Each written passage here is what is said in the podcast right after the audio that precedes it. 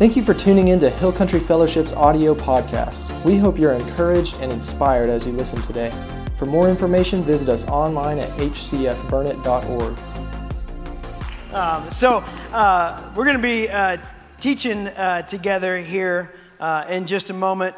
Uh, I'm just going to share one brief thing and then pray and then turn over to, to Pastor Jordan uh, and then come back up near the end. But today we're looking at his righteousness uh, God's righteousness and, and all that it means and all that we'll understand and never understand in life. But the beautiful thing about his righteousness is that he gives it fully to us. He's righteous, and that's mind blowing. But then, because of the work on the cross, according to scripture from New Testament, Old Testament, from every aspect of it, it's I give you this gift now of, of being righteous. And so, really is, uh, and if you want to turn to, to Romans 3, that's probably the, the lion's share where, where Pastor Jordan will be uh, today as he shares. But um, as, as, we look at even Romans 3, it's, it's mind blowing, but we see that every single thing God does is just and, and, and righteous and, and right. He, he never misses anything at all. And yet, the, the most amazing thing he does in that righteousness is he gifts it to us simply by taking it. And so uh, that's the, the beauty of what we're, what we're looking at today. Uh, and, and, really a, a layman's term of righteousness if you're just some guy from, uh, from Seguin, Texas who doesn't use $10 words uh, like me, it's I'm, I'm right with God in every aspect, in every way possible. I'm right with God, and I did nothing for it other than accept being right with God. That's the, the layman's terms of it. So I'm going to pray for Pastor Jordan and I and then turn over to him to share his heart um, today. And uh, so appreciate him. Um, so, Lord, uh, I just, uh, we just come together today, and, and I thank you for, even for just the two of us standing here, we're two men who deserve nothing. We earned, we earned everything bad that could come in life, and yet, God, in your love and grace, compassion, and, and heart for us, you, you gave us everything. And so I pray that today, Holy Spirit, as we hear from you, and everyone in this room, everyone in this room is going to be able to hear from you today. Whatever it is you're going to speak today, I pray that you remove the clouds and all of our thoughts that, that get in the way and, and, and, and things that, that, that matter but, but don't matter more than you. Get that out of the way so we can hear clearly from you, Holy Spirit, today and that our act of worship, more than anything else, is to respond to what you say. Bless Jordan as he shares, and bless me as I share what you've put on our hearts. In your name we pray. Amen. All right, Pastor Jordan. I'll try to redeem myself. Um, I promise I know all the seven continents. I promise. Um, and also, I wanted to take a second. Uh, usually, I don't get to have all the parents in the room together at once.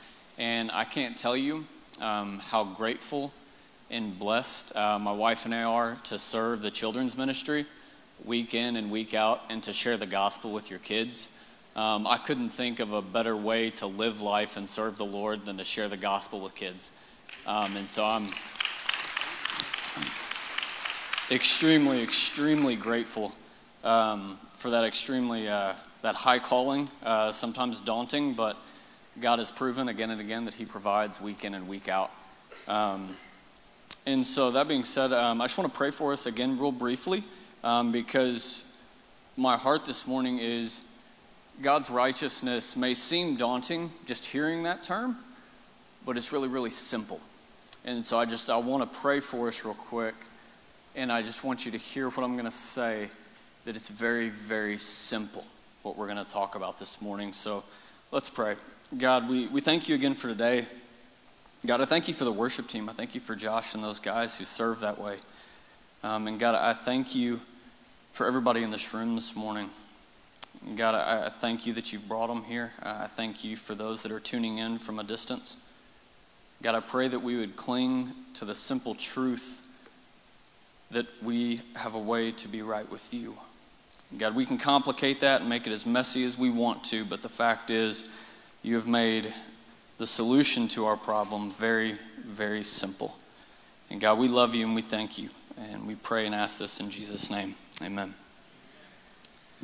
So, God's righteousness is something that holds a lot of depth and is extremely layered. And so, it, it holds the weight uh, of something that I'm going to mention a couple times is our identity. It holds the weight of how we come to our identity in Christ and how we are ultimately viewed in God's eyes.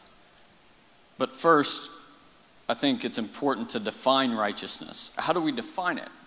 Like, whenever we hear the word righteousness, what, what kind of comes across our mind? What do we think of?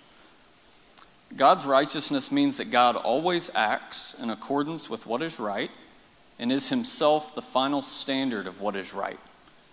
And a biblical evidence to that we can read in Deuteronomy 32 4 is that he is the rock. His deeds are perfect, everything he does is just and fair. He is a faithful God who does no wrong. How just and upright is he? due to God's being righteous and just, and Him being the absolute standard of what is essentially morally correct, it also begs the question of how does God respond to disobedience? Because He is righteous and just, and the standard of what is morally correct, how does He respond to sin? How does He respond whenever His creation goes against what He originally intended? Sin beckons punishment. And because God is righteous and just, he will punish sin. So that again, ask how does God handle sin, or how did he? And what does that punishment look like? The Jewish community early on in their story resorted to the practice of sacrificial offerings every year. Every year they would come eh, to the temple and make their sacrifices and offerings to atone for sins to bring them back into a right relationship or a right standing with God. As Pastor Scott said, being righteous could also be called being in right standing or being just. That was, has been, and continues to be God's goal with the world and its people is to make everything right again, to bring the relationship back into harmony. God's ultimate goal from the time that creation began and then the fall happened in Genesis 3 God's ultimate goal is to rectify the relationship between Him and us, between Him and His creation. And I think we can all safely agree that there is a problem. There's a discord between us and the Lord. So, how do repeatedly disobedient and rebellious people find their way back to Him? How do we get back to the original intent in the garden of harmony with the Creator? Were those annual sacrifices that we saw in the Old Testament sufficient? Did they ever actually do what they wanted the sacrifice to do? Did it ever get down deep and fix the discord and the problem that was there?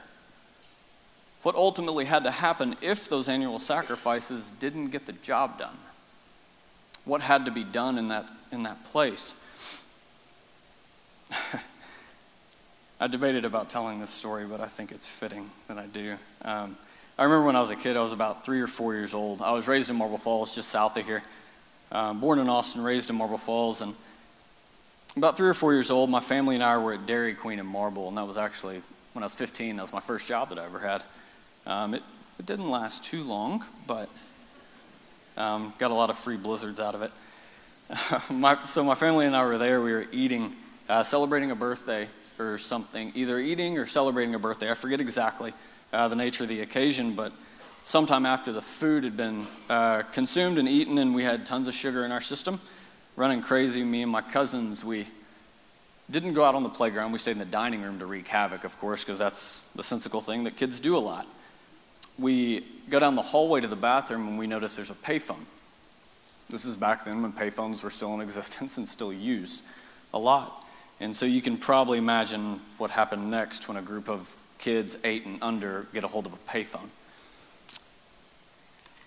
So my older, and my older sister and my older cousin led the charge of dialing numbers and repeatedly hanging up.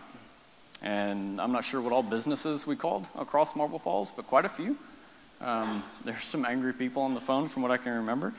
And of course, we we dial the number real quick, wait for the response, and then just run off screaming. And my parents and aunt didn't really know what we were screaming about. They hadn't caught on to the fact that we were tapped into the payphone. And then my oldest cousin had a, a really novel idea, and I hope you're watching right now. Um, what would happen if you called 911? In retrospect, um, I know what happens when you dial 911. well, we figured out very quickly what would happen. Minutes went by after the dial was made. Very quick response. Marble Falls is tiny, so it was very close to the police station. And sure enough, a law enforcement officer showed up to Dairy Queen and Marble. And the officer goes to my parents and aunt, and of course, he can see the motley crew of kids standing there, blushing, terrified. I was probably crying. I cried a lot as a kid. Just because. I mean, I still cry as an adult sometimes, but it's not important.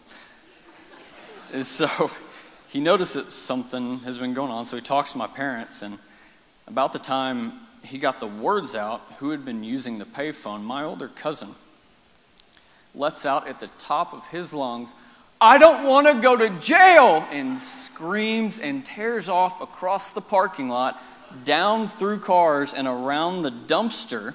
That poor officer had to chase him in between cars, down and around the dumpster, just to politely tell him, Son, son, you just can't dial 911 on a payphone, okay? He's not going to take an eight year old kid to jail. But, so it was funny to relive that moment for a little bit this past week. But it made me think what is God's response when we metaphorically tear off across the parking lot after we've done something we know we shouldn't have done? In fear of judgment, because we know we know what kind of God we serve. We know that something's coming when we've done something wrong. Does he condemn us? Does he ask us for more sacrifices to be made? Or is he overwhelmingly gracious, like that police officer was to my cousin? Because granted, he could have been a lot more harsh than he was. Romans 3 23 and 24 says, For everyone has sinned. We all fall short of God's glorious standard. Yet God, with, I want to pay key note to this, key attention to this. Yet God, with undeserved kindness, declares that we are righteous. He did this through Christ Jesus when he freed us from the penalty for our sins. So, that brings up another question. How did that sacrifice uphold the righteousness of God's character? 2 Corinthians 5:21 says, "For God made Christ who never sinned to be the offering for our sin so that we could be made right with God through Christ. Reconciliation, I read this past week, is the bringing together of two parties at enmity with each other into a new peace and a new cooperation. The new covenant that Jesus brought forth and inaugurated brings us back into a right standing with God. God declares us to be righteous or in right standing with Him because he stepped in and made the only acceptable sacrifices. All of those sacrifices that were previously made were never enough, they never got the job done. All of the efforts, all of the keeping of the law, all of the works, in and of themselves, never fully made things right. They were loose fitting bandages, if you will that never really took care of what was beneath. They never got to the heart of the matter. They never got into the wound and healed. It's just a bandage over and it just buried it deeper and deeper and deeper, festering without ever being taken care of. God's acceptance wasn't dependent on proving our worthiness. We're worth it. We're worth that sacrifice, but dependent solely solely on God's grace. And that grace is fully manifested in Jesus and made known today through the power and the presence of the Holy Spirit. Again, God made Christ, who never sinned, to be the offering for our sin so that we could be made right with God through Christ. So, so Jordan, I know we were spending time this week in staff meeting just marveling at just those two words that you read earlier, yet God. After we're all sinners, yet God. so it, it, made me it made me think of a, a question because I, I, know your story and I know the, the the unfolding story of God in your life. Can you tell us really just the story of how God has in the last number of months just walked you out of an old identity into a new identity of being made righteous by a righteous God? How that what that looks like, kind of tracks that God used to to walk you on and and, and what that's continuing to look like. Yeah. So, my wife and I, um, it was funny, I was praying and prepping over the last few weeks, and the, the Holy Spirit had already been working and moving and was trying to, even before Scott asked me that, what have I done in you, Jordan? Like, how have I shown you righteousness? How have I made you feel righteous or right with me? Um, and it, it, like I said, it always came back to identity. And my wife and I have been attending Cultivate on Sunday evenings at 5:30. Um, we've been coming to Cultivate since September of last year. And Nate has touched on a few occasions how identity, on a few occasions, has brought up how identity affects how we process different life experiences that we've been through. Um, whether that be trauma or addiction or broken relationships, whether that's a, a husband wife relationship, a father son, a mother daughter how we process those different things. And like I said, I'm a crier, so you're just going to have to bear with me for a second. I found myself constantly associate in my head, you know, on the surface, we're good about that sometimes, right? With those loose fitting bandages. On the surface, we look like it's, it's healed, right? Like it's covered up. It's a clean white bandage over what is kind of festering. I found myself constantly associating myself with everything wrong I'd done or that had been done to me, especially some of the wrong things that had been done to me. I associated myself with that. That was who Jordan was. In my head, I identified myself almost solely based off who I'd been, what I'd been through, how I'd messed up. I was the guy who hurt people mentally, physically, and emotionally. I was the selfish friend who never showed up whenever my friends really needed me, most pivotal moments in life, because it wasn't convenient for me. I was the mouthy, spoiled son who never showed respect and appreciation for what my parents sacrificed, the homes they'd come out of for me and my sister to have the blessed, blessed upbringing that we had. I was the guy who constantly caved to worldly pressures and opinions, no backbone, no foundation. I identified all of these charges against myself that shame, that guilt. That's who Jordan was. Nothing good popped up in my head. Yet God, those words, those two very short words, yet God, with undeserved kindness, declares that Jordan is righteous, declares that Matt is righteous, declares that Scott, Jeremy, Joseph, Kelsey is righteous. Because the only spotless lamb made the sacrifice that actually did something. Of no merit, of no works on our own accord, nothing that I did or could have done. All because of him, to uphold his righteous character, he completely redefined my identity. I am not that guy.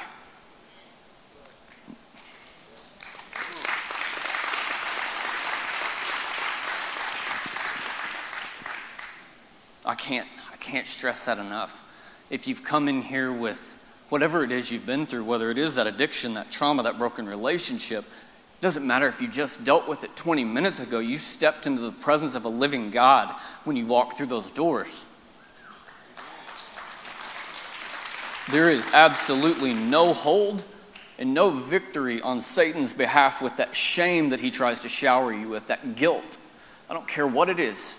The blood of Christ covered it, In the eyes of God, you are righteous. Every single person in here is declared righteous in the name of Christ. There is no question about that. That is my identity. Praise God, because that's a lot better than what I was. That is my identity. I am a redeemed, reborn, new creation, all because of what the powerful name of Jesus did. Absolutely no question. Thanks, Pastor Jordan. So, he, Jordan said something earlier. He said the phrase overwhelmingly gracious. I mean, let's just camp there for a moment. I, I love that. I, he sent it to me, and I, and I would read it, and some stuff, and, and then Friday night,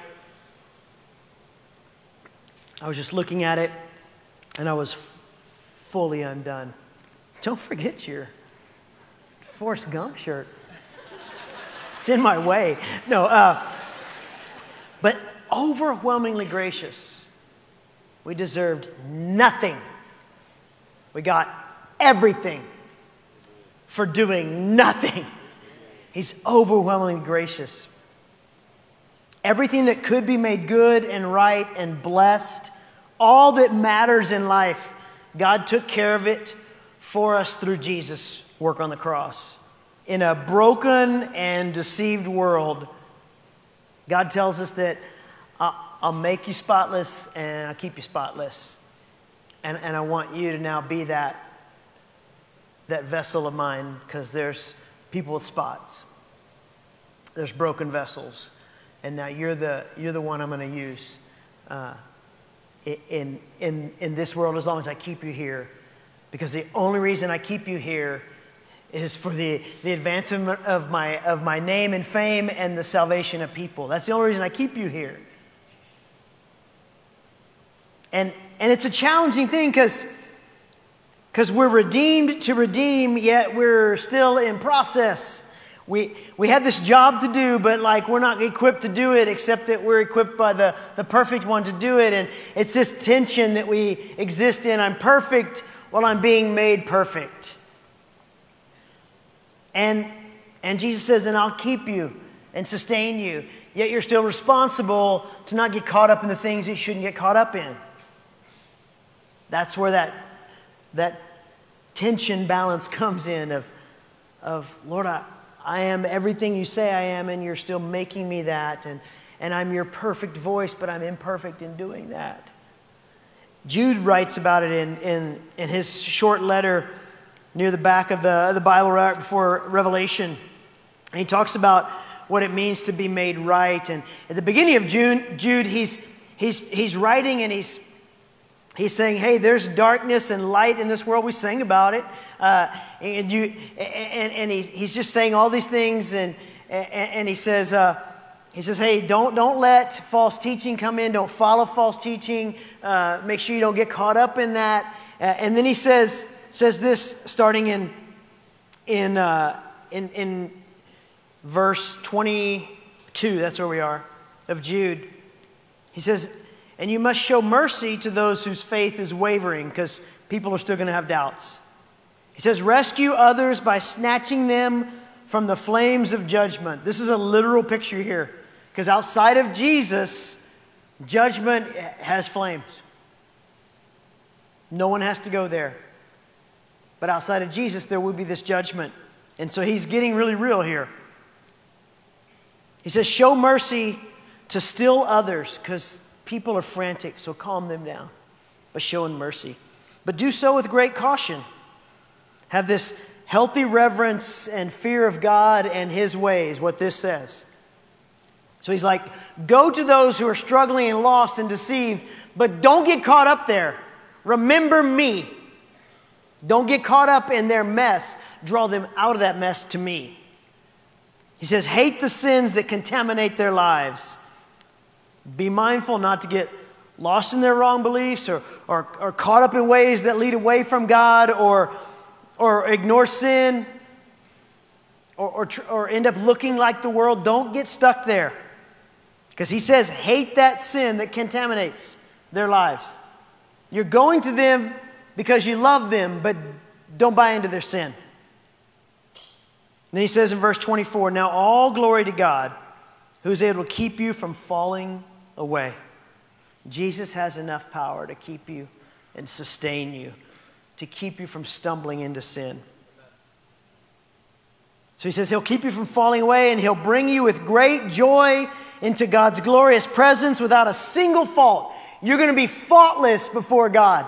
And Jesus is ecstatic to do it. Like it excites him to make sure you remain faultless so he can present you faultless before God. That excites him. It's not like, oh, was it not enough to die for him? Now I got to keep him faultless. No, he's excited about that.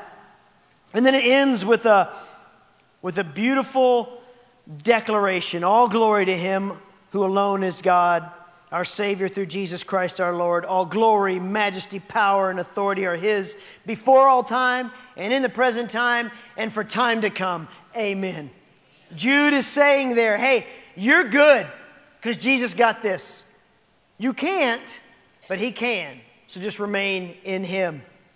It's an interesting letter that Jude writes with a with a real quick summary of what we're called to do as we live righteous in a messed up world. He tells us to be active and mindful as we live in Jesus and we live like Jesus.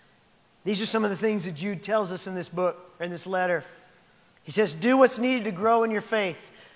Pray in the Spirit and being led by the Spirit.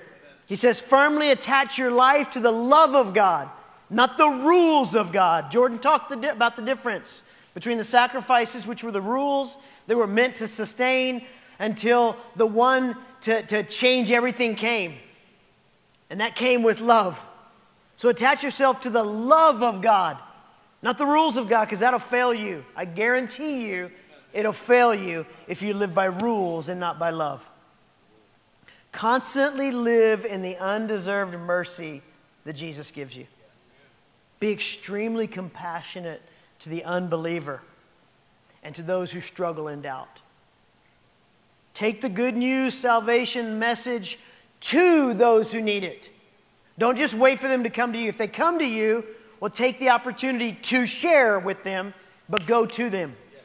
We're not meant to be like, well, if they want to be saved, they'll find me. No, no, no. It's a terrible Christianity. We go to them or we look for all the opportunities within conversations to take the message to them and, and share it. And hate any compromise that will stain your life.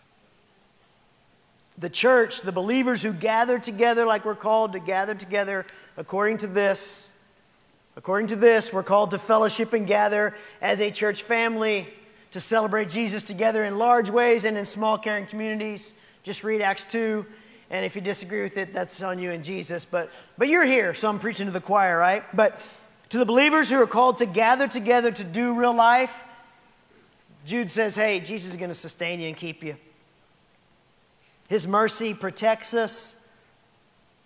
We'll live this gospel centered life as we, as we live together and, and, and not in perfection, but being perfected. I mean, if anybody comes to a church and is like, man, I can't wait to get a part of a church so that we never have struggles with each other, you're in the wrong place.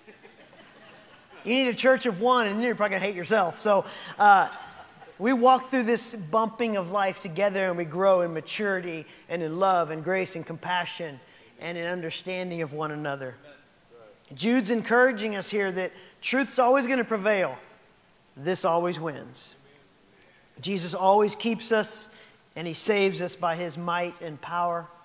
Verses 24 and 25, he, he, he's telling us hey, Jesus takes the human weakness condition that we have into consideration here. God takes it into account and he says, I can overcome that. That's no thing for me. God's like, You're weak, I'm the sustainer. You walk on in me and look to me, and I'll make it all happen the way it's supposed to happen. I can easily overcome anything you struggle with. That's what Jude is encouraging us with here. He also reaffirmed human destiny that there will be a day when everyone will stand before the judgment seat of God. For those in Christ, we stand before something that's referred to as the Bema seat. It's the judgments that give us gifts.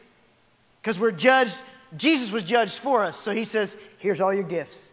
And then there's that sad moment where people stand before the, the judgment eternally, the judgment seat of Christ, where they've chosen not to follow him. And so their eternity is going to be without him. Jude tells us that not to put fear in our lives, but to go, You're set. Now you go and you give them the message so that they can have opportunity to know Jesus, so they get rewards rather than eternal judgment that we typically think of. Everyone will stand before God. Bema seat or this judgment seat. And praise God, He made a way. I love John 3 16 and 17. I mean, you just can't get better news than that. That, that the, way God, the, the way that God loved the world was that He gave His Son as a gift so that anyone who believes in Him, who believes in Jesus, will fully experience eternal life starting now. The moment you say yes to Jesus, eternal life enters. It's just when we get there, there's going to be no issues to deal with. Here we still got some issues to deal with, and we got some work still He's going to do in our lives, but we're set eternally. And then He says in verse 17 that God didn't send Jesus here to judge us, He sent Jesus here to save us and rescue us because He judged Jesus in our place. The judgment already happened back here on the cross. God sent Jesus to save and rescue us. You're set unless you don't know Jesus. And if you're listening online or you're watching online, you're listening on the radio or you're here today and you've never made the decision to follow Jesus, man, you can make that decision and be set eternally. A friend of mine, Bob, where's Bob? Bob's right there. We're having our typical breakfast every other Thursday, and he shares this story with me that I'd heard before, but I'd never heard the fullness of it. But uh, it's an amazing story of undeserved grace and mercy. There was this judge, and I can't remember what state he was in. I think it may have been Virginia. Um, and he handled about 150 cases a day uh, of people that were basically getting booted out of their, their houses and they're getting fined and all this stuff. And this couple came before him, and probably out of ignorance and apathy, they didn't do what they needed to do, so they were going to get a fine and they were going to get evicted. They had some personal struggles. There were some things going against them in life that were all of us would have a little compassion for, but they were still responsible and they didn't come through. And so the landowner or the landlord was like, I want my fine money and then I want them booted and I want to rent this place out. And the judge, he recused himself. He said, I'll be right back. He came back. And whatever the fine was, he came back with cash and he said, Here, consider it paid in full. He paid for the fine himself. And when they went on to interview the prosecuting attorney, he said this He said, I have seen judges make decisions that benefited uh, defendants before and, and, and changed some things before so they didn't get punished as much. I've never seen a judge chip in. This is the first time I've ever seen a judge chip in. God chipped in all the way. That's the reality. God chipped in all the way for us. Like that judge, he showed mercy to those who deserved to be crushed and pay the price that they owed. He sacrificed his own son to purchase pardon for the whole world, for all who will believe in the gospel. So if you're here today or you're listening and you've never made that decision, he chipped in everything for you. All you have to do is receive it. Do you want to know that love today? God loved you so much that he gave his only begotten son that if you believe in him, you will have eternal life. You'll be saved, rescued. No punishment, just compassion, mercy, grace given to you. And if you've never made that decision, you can make it right now and go, Jesus, I want that. You chipped in already. I want it. I don't have to chip in. I only have to receive. That's it. Just receive. Call on the name of the Lord and you shall be saved. Believe in Jesus and you shall be saved. All have sinned and fall short of the glory of God. All who call on the name of the Lord shall be saved. Simple. Simple, because he did all the hard work. Jesus' best friend John tells us in, in John chapter 1, or chapter 2, I'm sorry, uh, verses 1 and 2. He says this He says, My, ch- my dear children, I'm writing this to you, and that this, he's talking earlier, he talked about living in light and dark and, and confessing your sins and being forgiven and, and, and living in a way that, that says God is God. And so he says, I write all this to you so that you won't fall into, I'm paraphrasing some of it, so you won't fall into and live in sin. But if you do sin, you have an advocate who pleads your case before the Father. He's Jesus Christ, the one who is truly righteous. He himself is a sacrifice that atones for our sins, and not only our sins, but the sins of all the world. You see, Jesus' work that he did on the cross makes it possible for believers to know God and know that they are right before God. You're good with God if you said yes to Jesus. You are good with God. Do you mess up still? Probably. Yeah, sure. Absolutely. Do you mess up more than you did yesterday? I hope not. I hope we're getting better and growing in maturity, but we may have some down times. But you're good with God if Jesus is your Savior. He doesn't have to keep being your Savior. You don't have to keep getting saved. You are set with Jesus, and then you're being discipled into maturity in Him.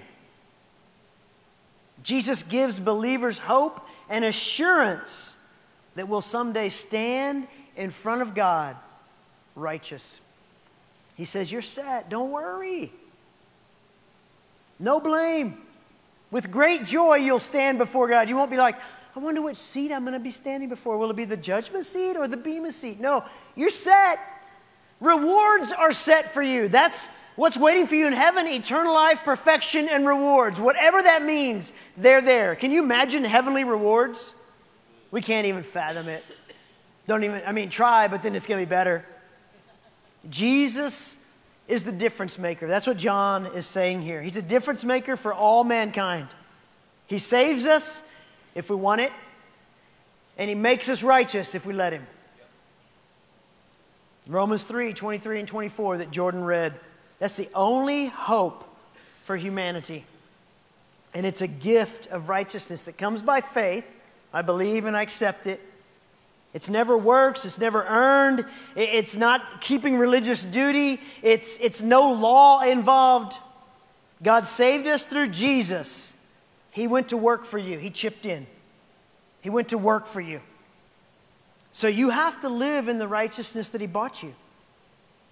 That's what He calls us to do. Do you earn it? No.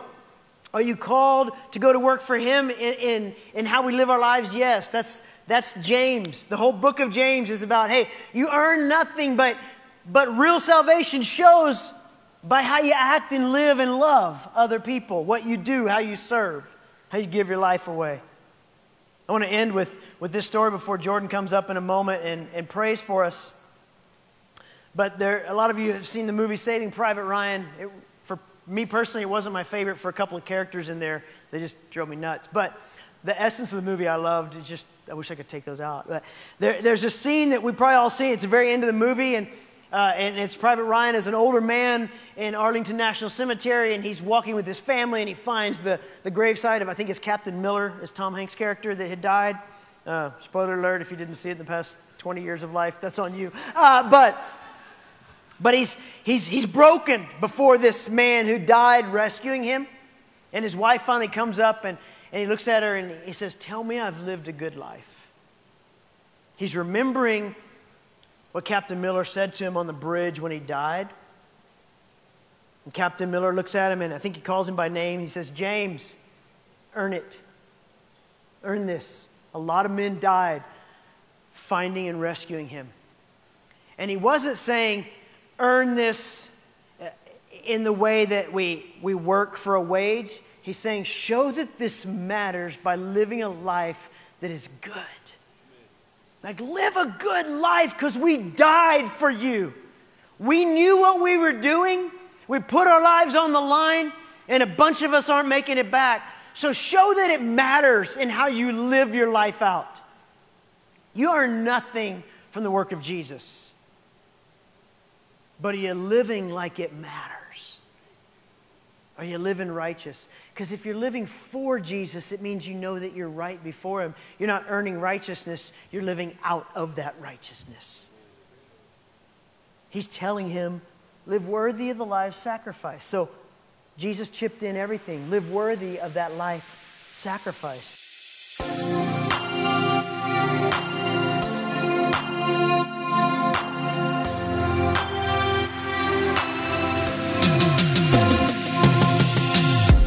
Thank you for listening. For more sermons and full service replays, visit our media page on hcfburnet.org and follow us on social media. God bless and have a great week.